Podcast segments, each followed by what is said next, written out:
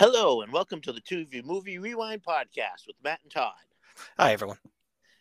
This week we are covering the well late '80s, early '90s uh, horror film Warlock, starring Julian Sands and Richard E. Grant. Now, this movie has been on our list almost since the beginning of the podcast, and Oh yeah, I think it's got to be one of the might be one of the first ten movies we discussed. yeah, Like it was early on. it, for many reasons, it just got you know pushed aside, or we we didn't consider it. In fact, it took us a while before we could to find find the movie. find the copy on on physical media so we could uh, rewatch it. Yeah.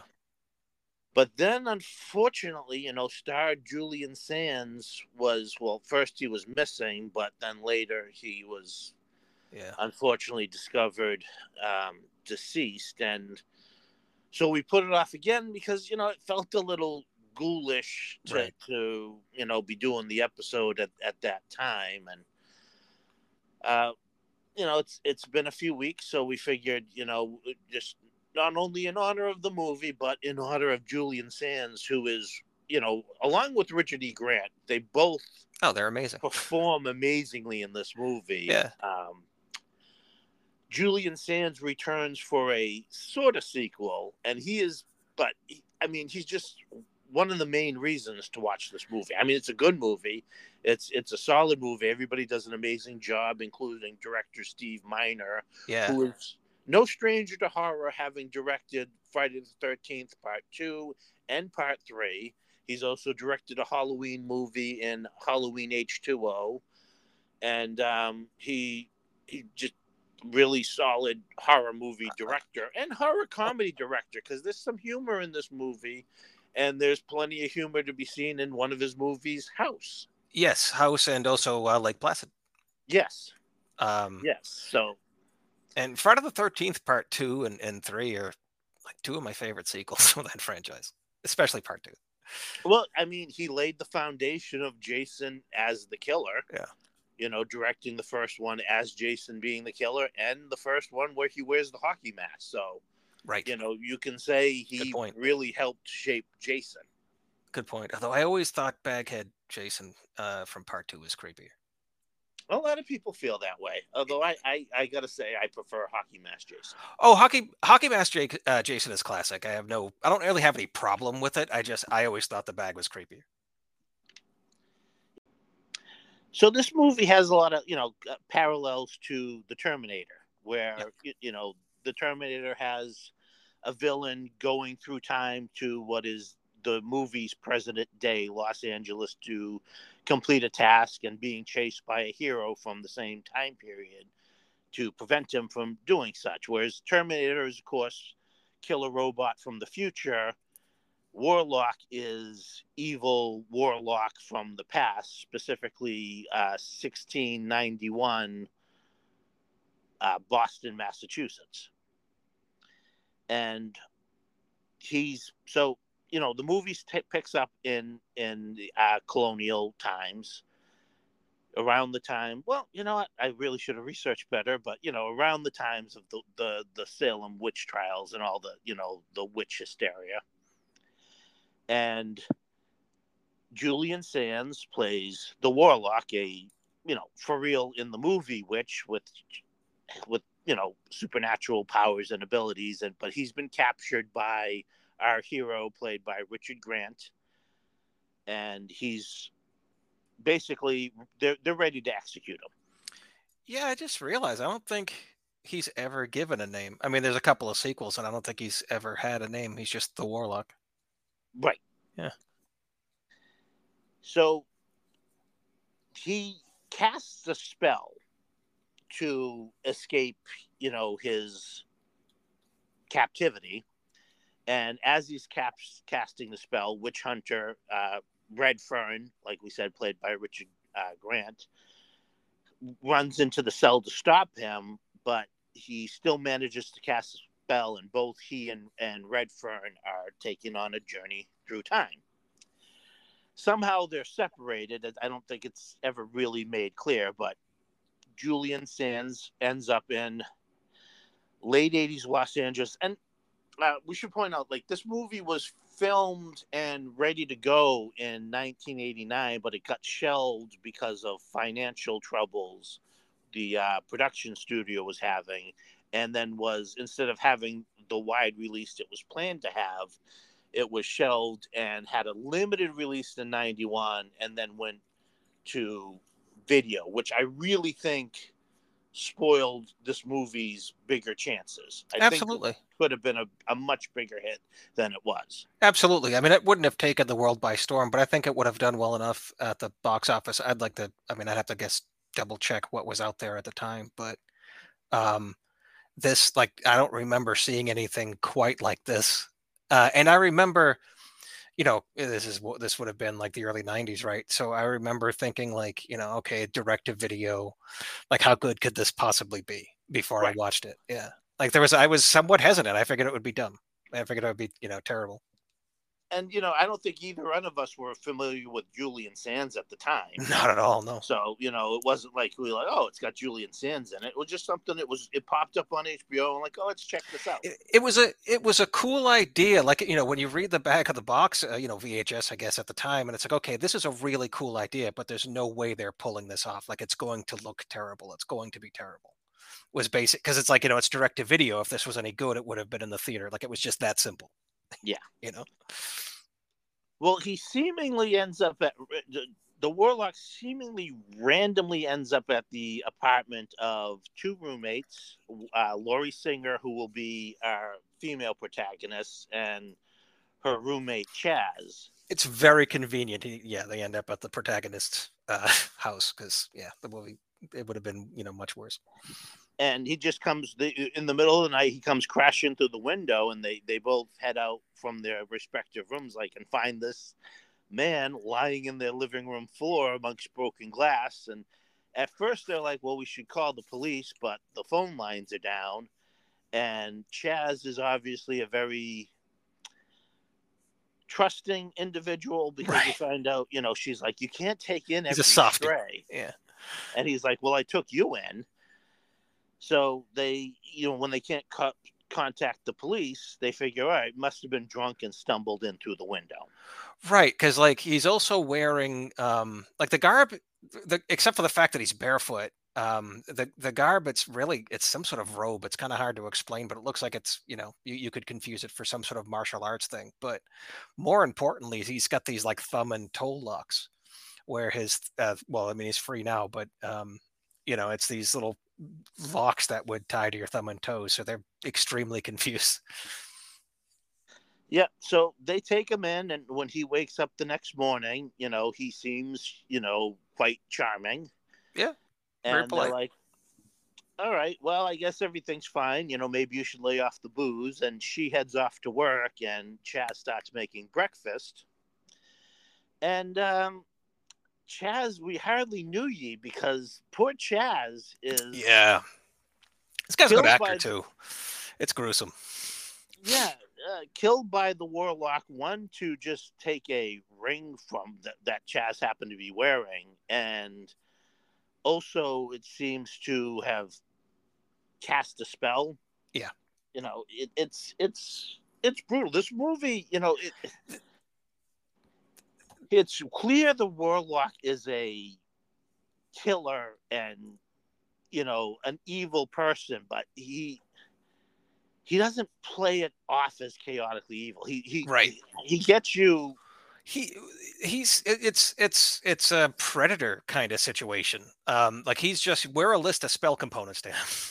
Like yes. that's all we are. Well it's almost like vampiric. Like we're just not food but we're just like we're material you know Eh, we're just material. That's it. That, you know, we're a means to an end. So the warlock is aware of where he's arrived. He he he sees a newspaper and he, he asks like is it and this movie really kind of glosses over the time travel in a way it doesn't waste all right. the time with the where am i what are these strange things you know it touches upon them there is the fish out of water for both our, our you know villain and hero who have come through time, but it doesn't waste time with like I'm so confused by what's going on here. It's like right. There's no montage of like dodging traffic and and stuff like that. Yeah, which could have been they, fun, but you know, they're both aware that they've time travel and you know they've kind of accepted it. Right. So the warlock goes off to what he believes is you know he finds a, a, a magic shop or um, that's not quite the word. Um, yeah, like a spiritual shop. shop like yes. That, yeah. And a woman played by Mary Woronov. Um, you know, everybody knows her from Night of the Comet sure. and Eating Raoul and, and tons of cult movies. She is a, well, she claims to be a seer. And he wants her to summon basically the devil for him. He calls, he, he refers to him as um, Zamil Zamil or Zamail. And, you know, at first she tries to put on the act, but then she is actually possessed by the devil. And it's a really have... good effect, too. Yeah. So he has this conversation with the devil where the devil is like, I brought you to this place for a reason. I want you to find the missing pages of the Grand Grimoire so that you can learn the true name of God, say his name backwards, and undo creation. And Steve's, of course, is like, yeah, all right, I can do that. Yeah, exactly. I'm good. But what's you know, in it for me? what's in it for me? It's like, well, service isn't service to Satan enough. No, maybe for like those other little peons. Right. for me, what's in it for me? Yeah. Like, all right, I'll make you my son and heir apparent. And it's like, all right, that works for me. And he finds out that some of the pages are in an antique altar that Chaz had in his apartment right. which explains why he arrived at that specific location. Right, because ultimately, like later, you realize that he fell like right in front of the desk. Yes. So he goes back to the apartment and retrieves the three pages. Meanwhile, Lori Singer's character, who works at a diner, has been, you know, contacted by the police because um, they found Chaz's dead body, and they start questioning her and she realizes like, oh, these cops are obviously, you know, uh, Chaz uh, was gay, and they obviously want to try to play it off as some sort of weird, you know, like he got into some, yeah, yeah. Like, what did he do to invite like such danger type of vibe? Yeah. So upset, she goes back to the apartment to collect some things and and get out of there because, well, it's a crime scene and there's you know blood all over the place, and that's where she well now Redfern has arrived. It never the, the movie doesn't explain where he's been. Right.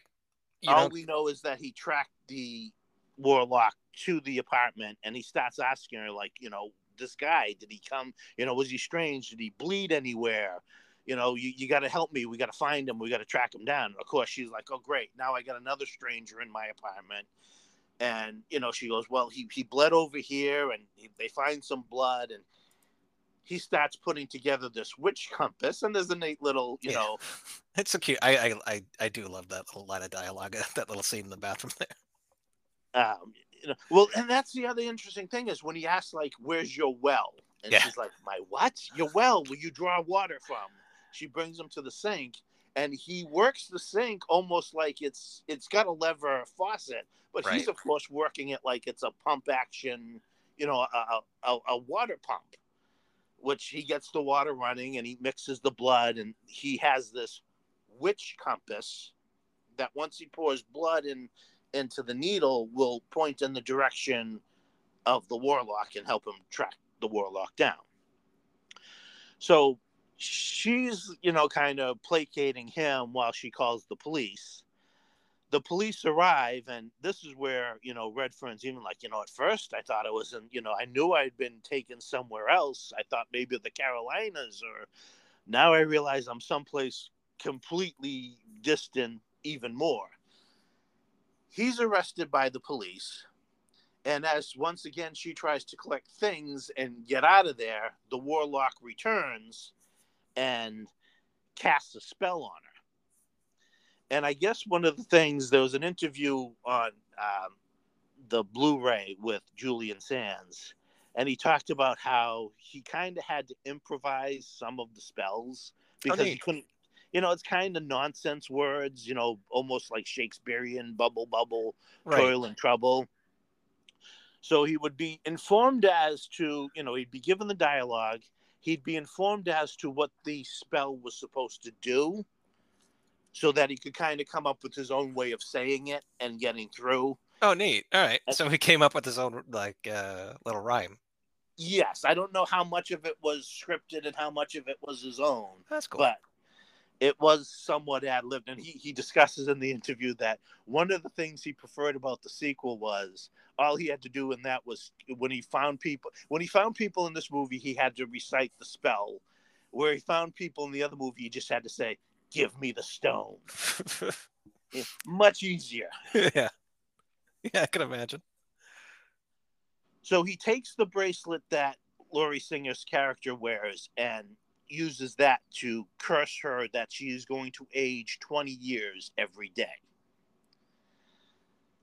So when she wakes up, uh, you know, she's gone from 20 to being 40, and she realizes, okay, obviously that guy who was in my apartment before, who I had arrested, knows what's going on. I got to go bail him out and figure this all out.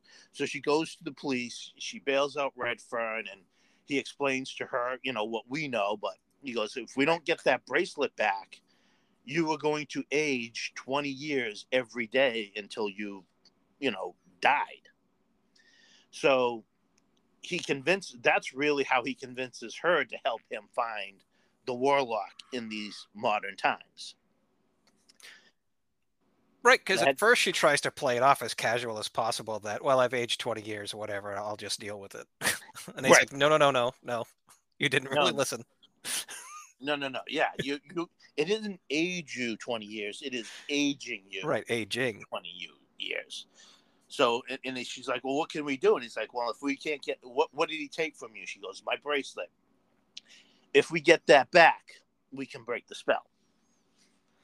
So, therefore, reluctantly, she joins him in the quest. And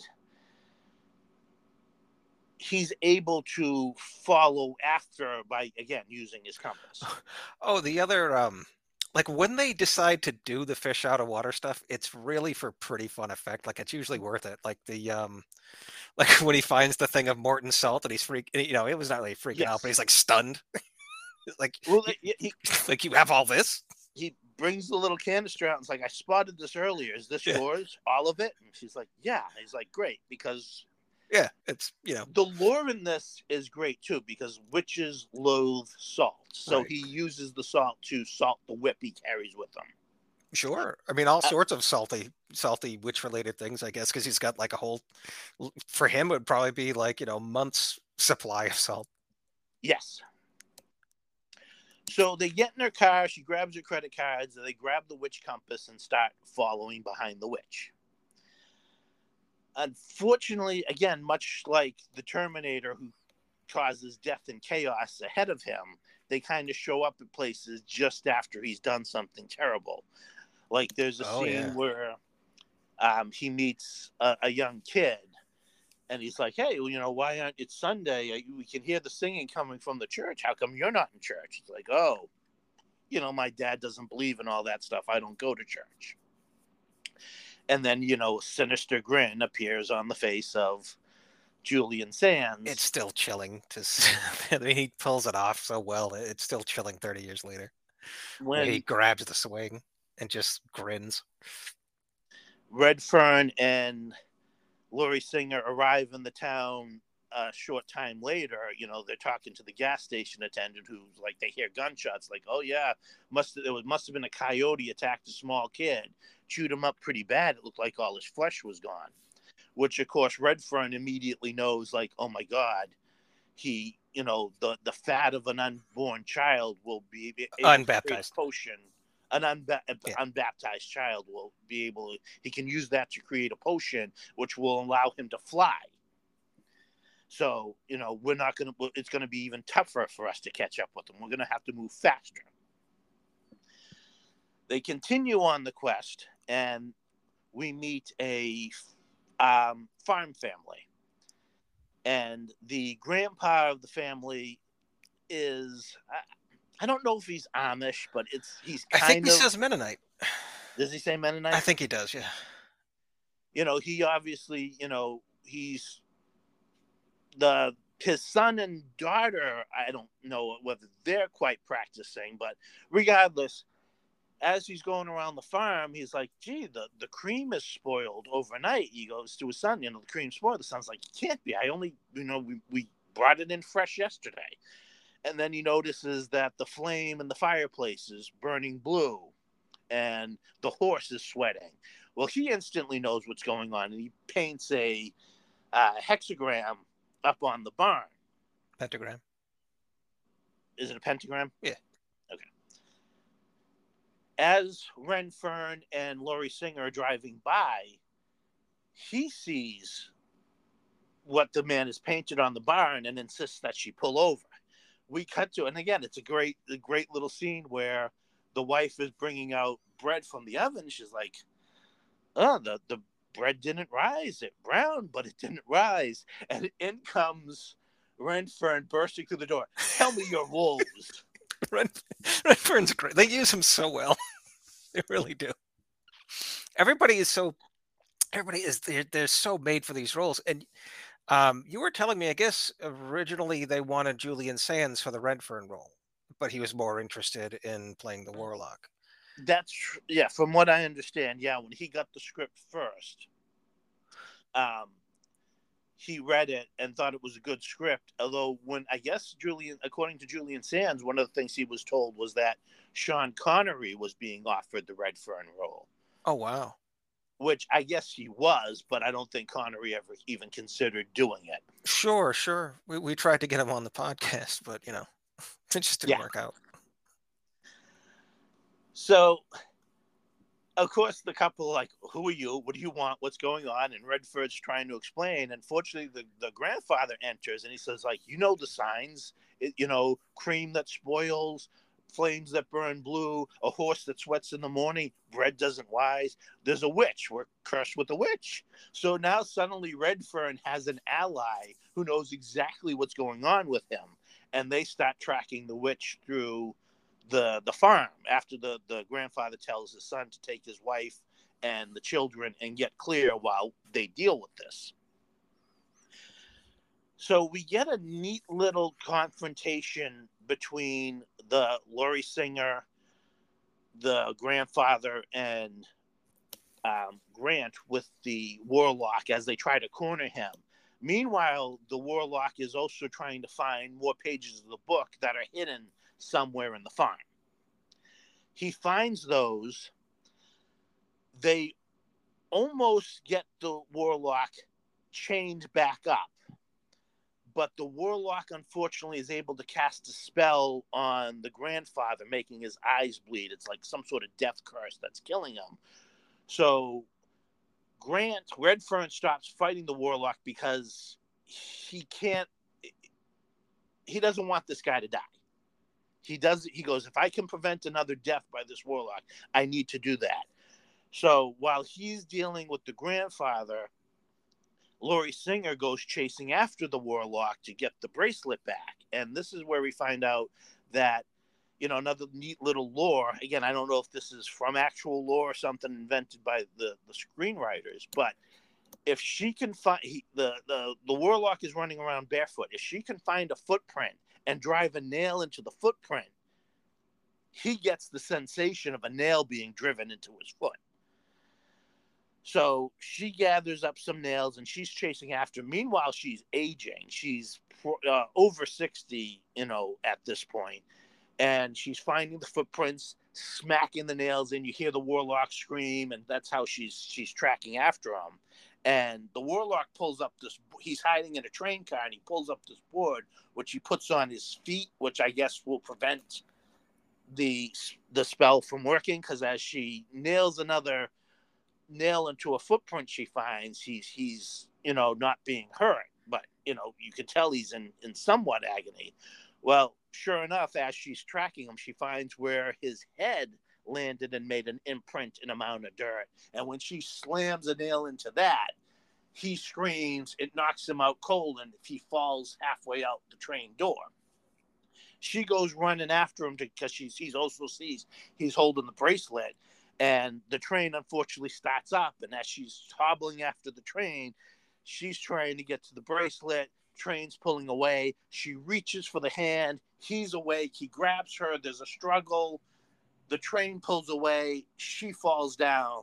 But fortunately, she finds the bracelet and the spell is broken and she's cured, which is surprising because this is only halfway through the movie, and you, I would have thought, you know, the first time I watched it, maybe she'd be cursed the entire time.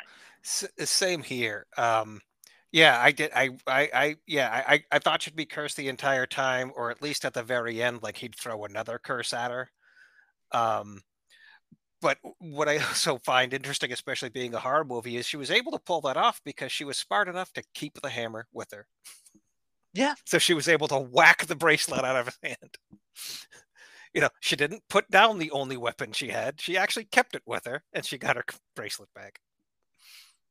She makes her way back to the farm where Redfern has stabilized the grandfather and, you know, has, you know, told him how he's going to be able to counteract the spell and saying that within a day or two, you'll be fine, which is another surprising part of this movie because I would have thought the grandfather was toast. Well, yeah, because the movie, like, this is for, uh, I'm trying to remember when I had seen this, but this, I, I know I hadn't seen any of the, um, Night of the Living Dead or, or any of those movies yet. I don't think I'd even seen like Evil Dead or anything like that yet. So this was probably the most like grotesque um, horror movie I had seen uh, you know, at that age, right? Like mostly it was, you know, I, I had seen Halloween before, but Halloween's barely bloody at all. Um, this is this this goes out there, so I, I remember that being one of the things that stuck with me and and sort of makes this movie, you know, or made it at the time anyway difficult, but in a fun way to watch, you know, like Three yeah. hands or whatever.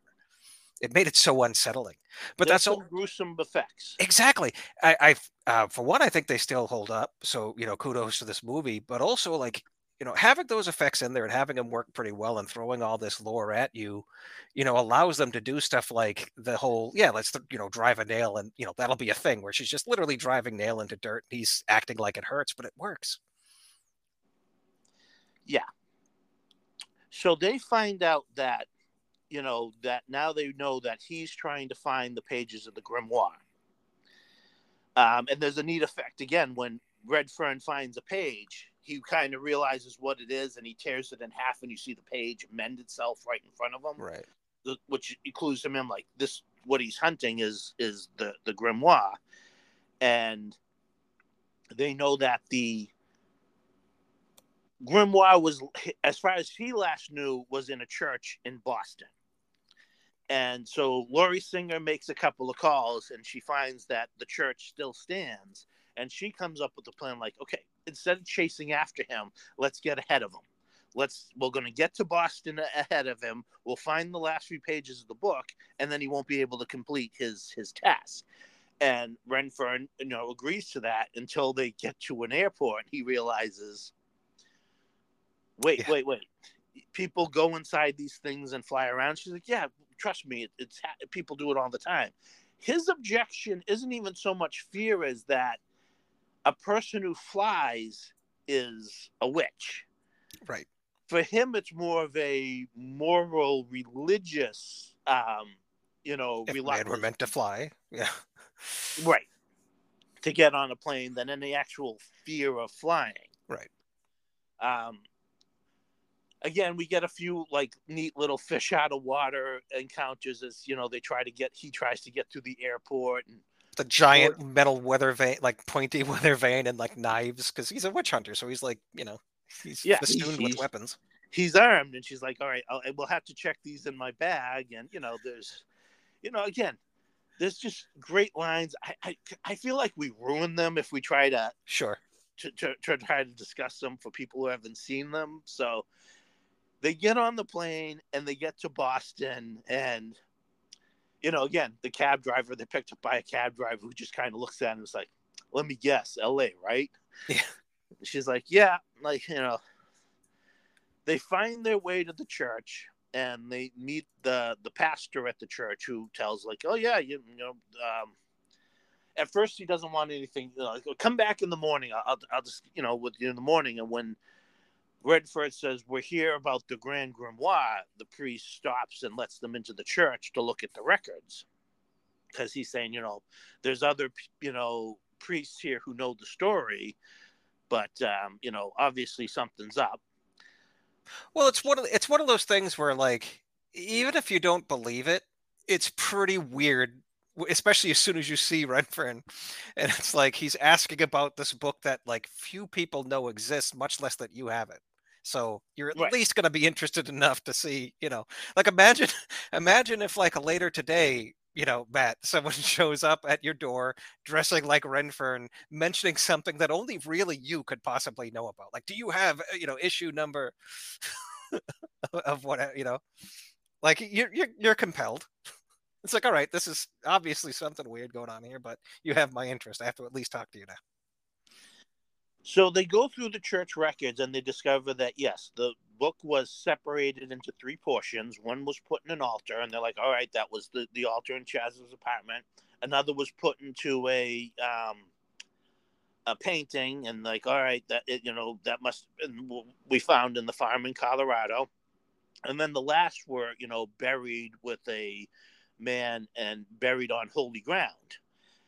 And so Redfern's like, all right, so as long as the pages are still in this person's tomb, the warlock won't be able to get to it because the warlock can't go on to holy ground.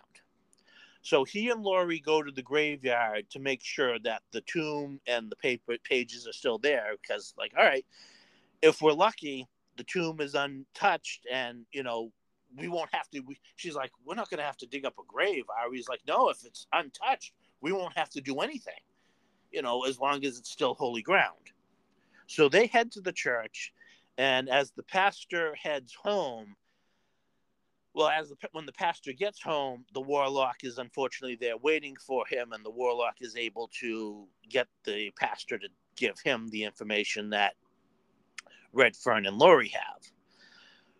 Redfern and Lori get to the cemetery. They find the the grave, but they also find out that there has been some sort of project going on that has replit re um relocated. It's like relocated half the cemetery, and half the cemetery is no longer on consecrated ground, which means the tomb with holding the papers is no longer on consecrated ground. So as they grab the pages and make their way back to the holy ground, they're confronted by the warlock, and we have our final battle, which ends spectacular. I mean, the final effects of the death of the warlock, yeah, are amazing. Yeah, and it is really gruesome, and it's all very satisfying. Yes. Yeah, that's you know the warlock, of course, you know, uses treachery and torture to try to get Redfern to do what he wants, and Redfern even challenges him, like you know, toward like a for real fight. Like, you want these right. pages? All right, you got to come and get them from me, but no magic. You got to come and get them from me. He take he throws down his whip, he throws down his knife, and he says, "This this is what it's going to be. You know, you versus me, man versus man for these pages." And of course, you know, that it always comes down to the warlock almost gets his way. He gets the pages. He finds out, you know, the real name of God, which surprisingly is Kyle. Yeah, yeah.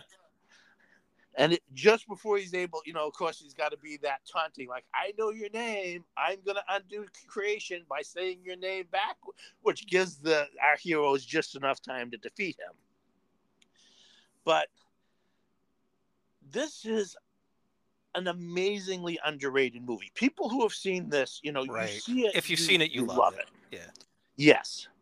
Uh, it is so different from so much of what the horror was in the late 80s and early 90s. And it is done, you know, again, not only is Ju- are Julian Sands and Richard Grant fantastic in the, their roles, which alone, just watching these two act Oh yeah, makes the movie worth seeing. Everybody worked on this film to really put together. The effects are decent.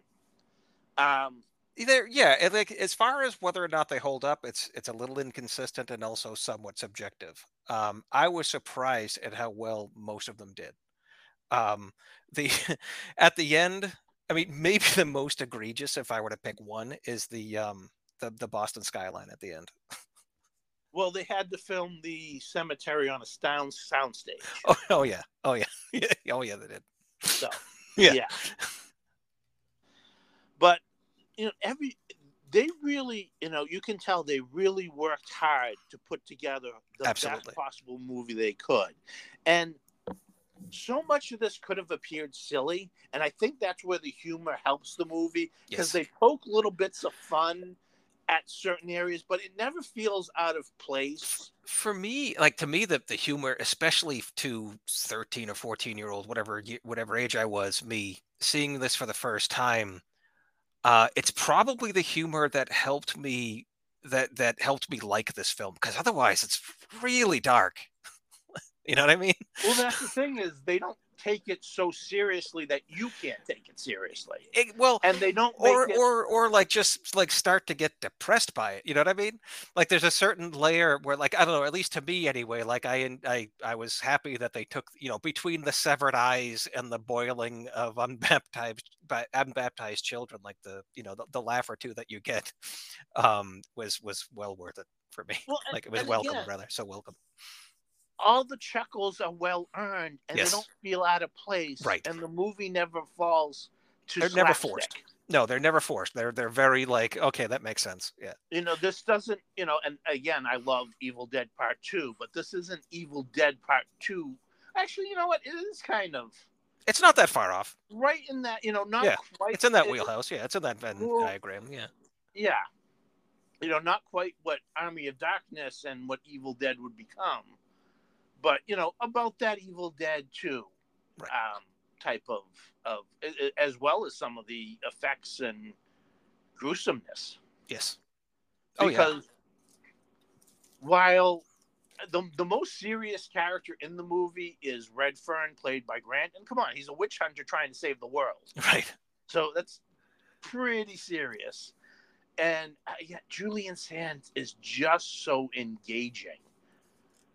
I mean, you you don't root for him, but No, but you you- get why like it's he's he's again like vampiric again. He'd be, be a good which I, I believe he has played a vampire before, but it's it's a it's a almost Dracula kind of characterization where he's very seductive.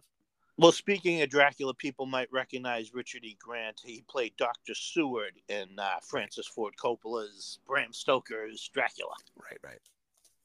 Um, but just this is this is again this is one of those movies where, and Vestron we should point we we, we got the Blu-ray Yes. um, Vestron Video has a collection because there's two semi sequels to this movie. They're all kind of really standalone movies, and Julian Sand does return for the second movie, Warlock Armageddon. But there's you could really kind of watch these movies in any order. They they they all stand pretty well on their own. And I was surprised. I have had avoided watching Warlock Armageddon for uh, decades because I didn't. Assume, I assumed it was going to be just a terrible, and it's nowhere near as good. But it is a fun, decent movie. It has its problems, but overall, again, Julian Sands is well worth watching in his return to uh, the role of a warlock, if not the warlock. But Right, Uh, like you can come up with your own head canon for that, you know. Um the, Warlock 2, like I remember when I first saw it, I didn't like it, or at least that I I mean it's been a while, obviously, but um I remember not liking it. Um and that more or less like soured my impression forever until you got the the um uh, until you just got it on Blu-ray and we watched it again, and you know, after that rewatch, it it's I've come back around. It's a it's a pretty fun movie. yeah, and I haven't watched the third one yet. But uh, as far as I'm concerned, the price of the settle is just getting the first movie on Blu-ray. The price of the set alone was worth it because it's also packed with features. I was watching, you know, Steve Miner does a commentary track. Oh, neat. There's interviews with Julian Sands and and all sorts of stuff. I highly recommend this Vestron video uh, Warlock film set because I highly recommend this movie.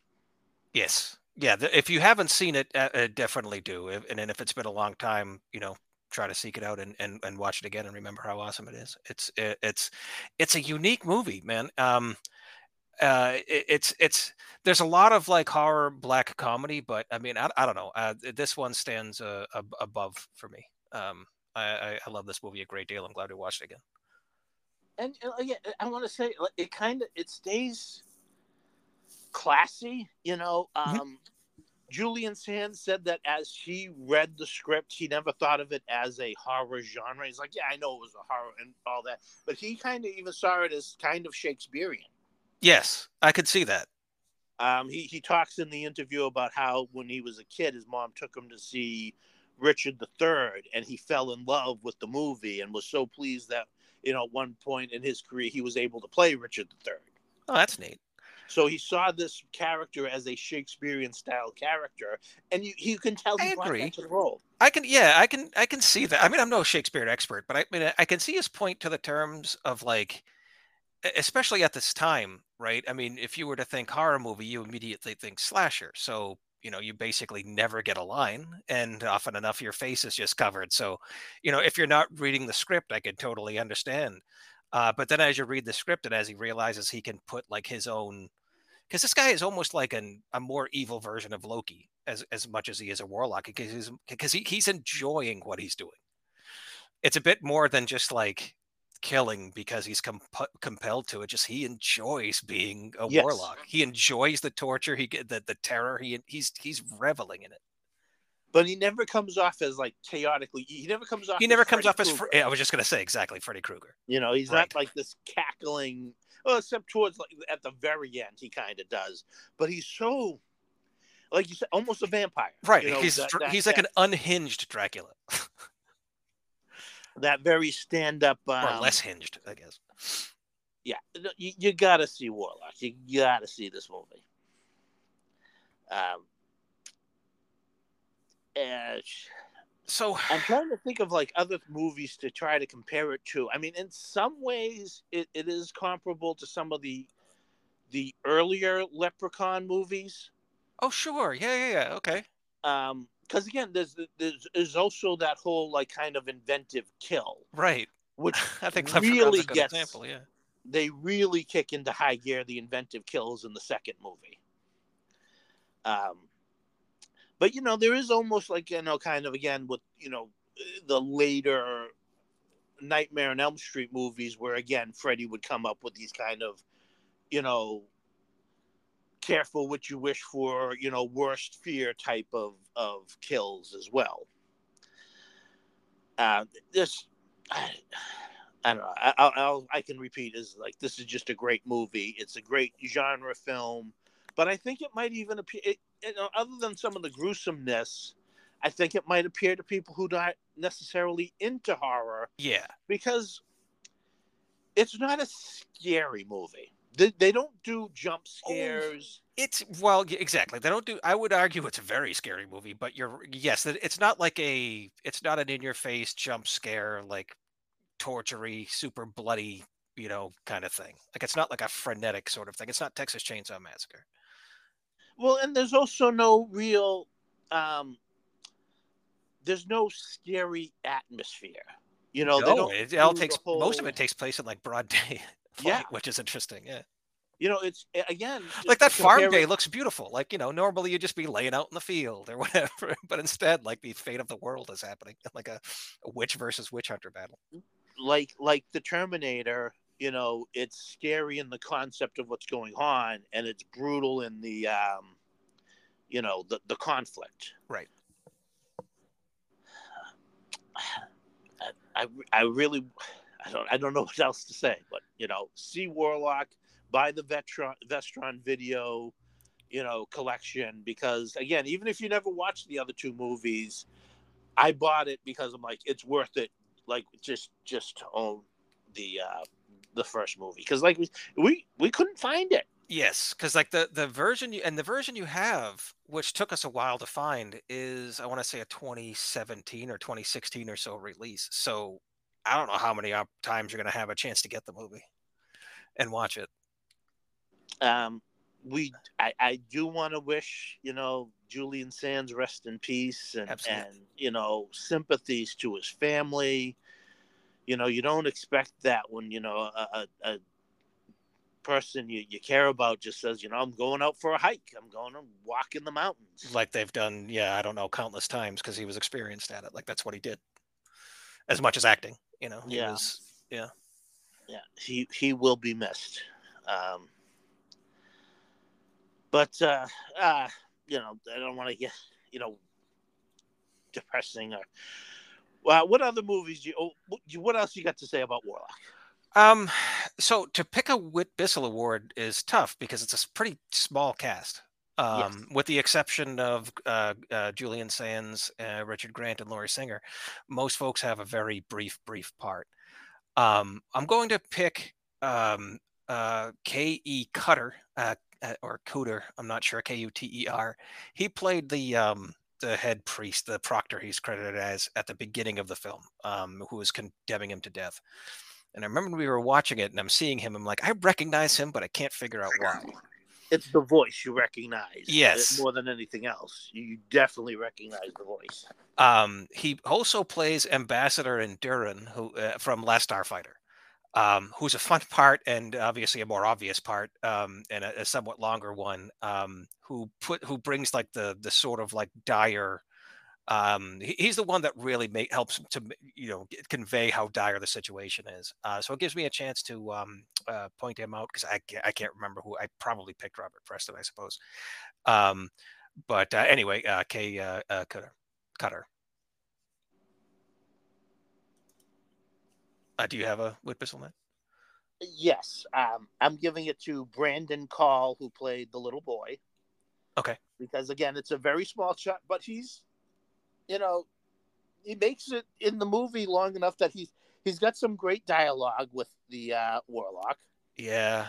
especially when he's showing the warlock how to play his little electronic football game. He pl- he does play off like a very trusting sort of like, you know, just talking to some, you know what I mean? Like he's got no sense of fear or any, anything.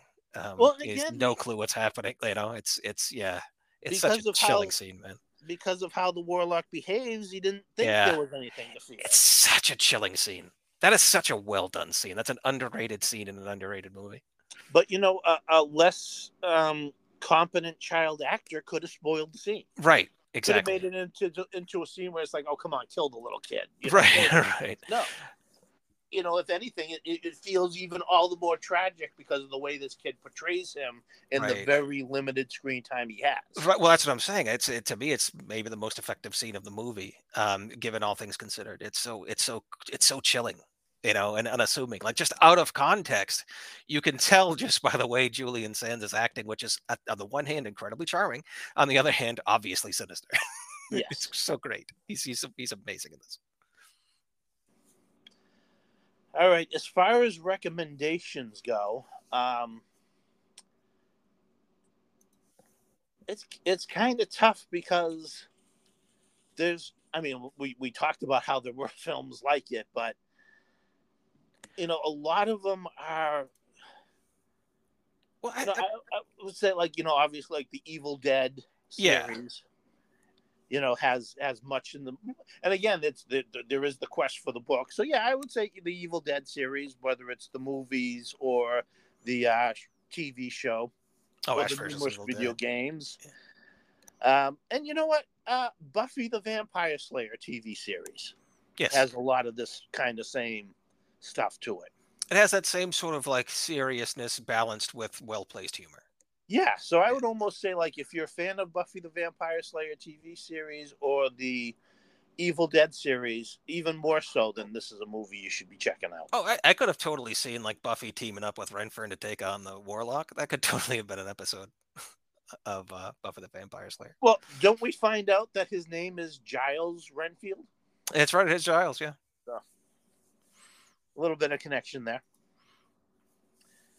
Um, what do you got? Oh, for uh, what are we doing? The Magnificent Seven? Do you want Well, to do that? unless you got any recommendations. No, I mean, it, like you said, I mean, I mean, you know, you could just broadly say, oh, you know, pick a um, a horror comedy and and, and go. Um, you know, I, I I'm with you. Like to me, it's it's. I think the best example would be, you know, well, to pick another Sam Raimi film as well, uh, Drag Me to Hell. Oh, that's a good one. Yeah. Um, so that's sort of like uh that that sort of vibe. You know, if you're a fan of Gremlins, you might be able to get in with Warlock. And and as we said at the beginning, Steve Miner's House. Steve Miner's oh House, yeah, there you go. Uh, House is uh House is just yeah, it's got that right kind of quirk to it, or Lake Placid. Steve Miner's Lake Placid. Yeah. All right. Well, then you said you had a Magnificent Seven Degrees. I do. Um, I'm gonna go with I'm I'm I'm cheating somewhat here because this was um, researched, but it it sort of happened because uh, I you know the one I tried to do in my head wasn't as interesting as the one that I had led myself into, um, so I decided to go with that. I'm gonna go with the writer of the movie, uh, David Twohy, who um, wrote uh, among other things, uh, Critters Two. He wrote The Fugitive. He wrote Waterworld, which is a movie I kind of liked. um, uh, he wrote The Arrival with Charlie Sheen. I've never seen that movie. I really only know it as the movie I would see all the time at the at the uh, you know video store and like walk by. Like for whatever reason, my eyes were always drawn to that movie, but I never actually watched it. Um, he wrote and directed A Perfect Getaway, which I think is a really one of those uh, one of the better like you know couples on vacation led to disaster ones. That's the Timothy Olyphant and Milla Jovovich and Steve Zahn one. Did you ever see that? Yeah. Um, uh, you remember Below, the uh, submarine one? Oh, yeah. Okay, so he wrote and directed Below. And did you know Zach Galifianakis was in that? I did not. I certainly don't remember him being in it. Right? I'm gonna have to see that movie again. I really like that movie. We both did. I'm gonna have to see that movie again because I realized he was in the cast list.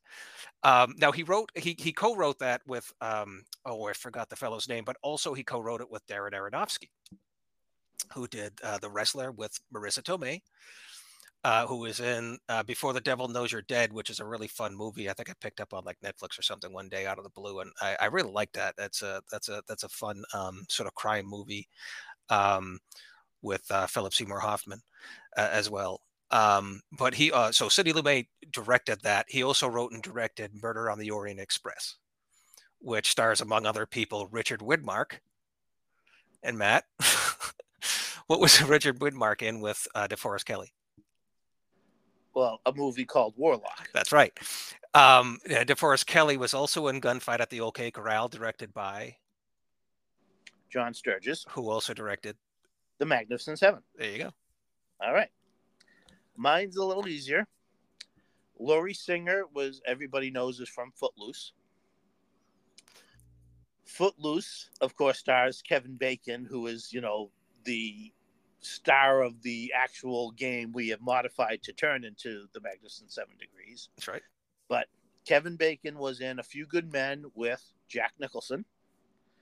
Jack Nicholson was in a bizarre Western called The Shooting with the late, great Warren Oates.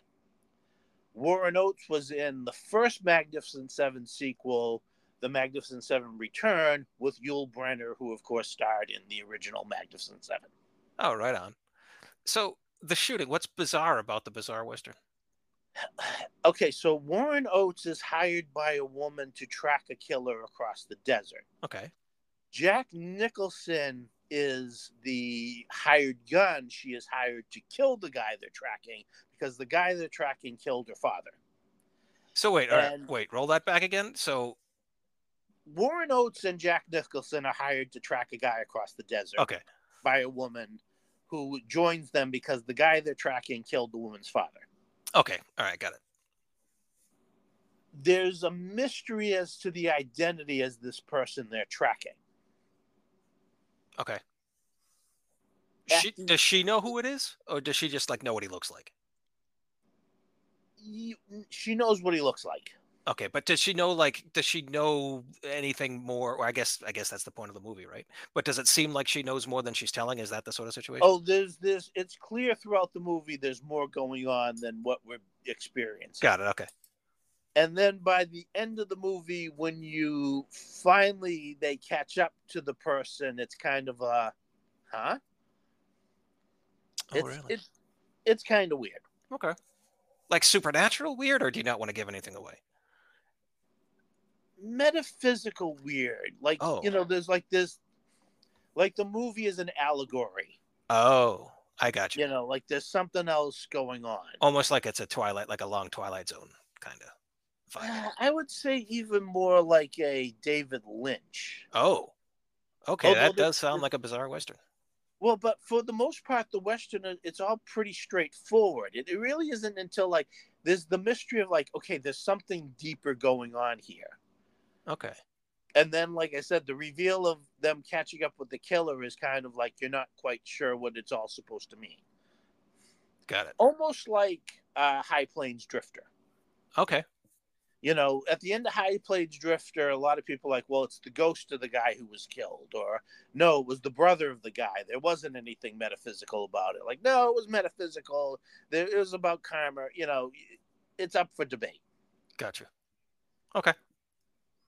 All right. So the last thing before we wrap it up is once again, I just got to, you know, Warlock could have easily been a movie that was a complete waste of time. Oh no, it should have been a forget. It should have been a forgotten thing that you pass by on Netflix.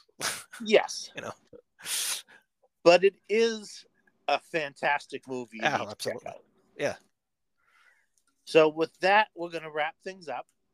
We're going to remind you you can follow us on Instagram or Twitter slash X, whichever you prefer to refer to it as, at Movie Matt Royce, all one word, M O V I E M A T T S I R O I S. Uh, you can look us up on Facebook at the Movie Asylum of the Weird, Bad, and Wonderful. And as always, we thank you for listening and hope to have you back next time. Thank you, everyone. Stay gold, people.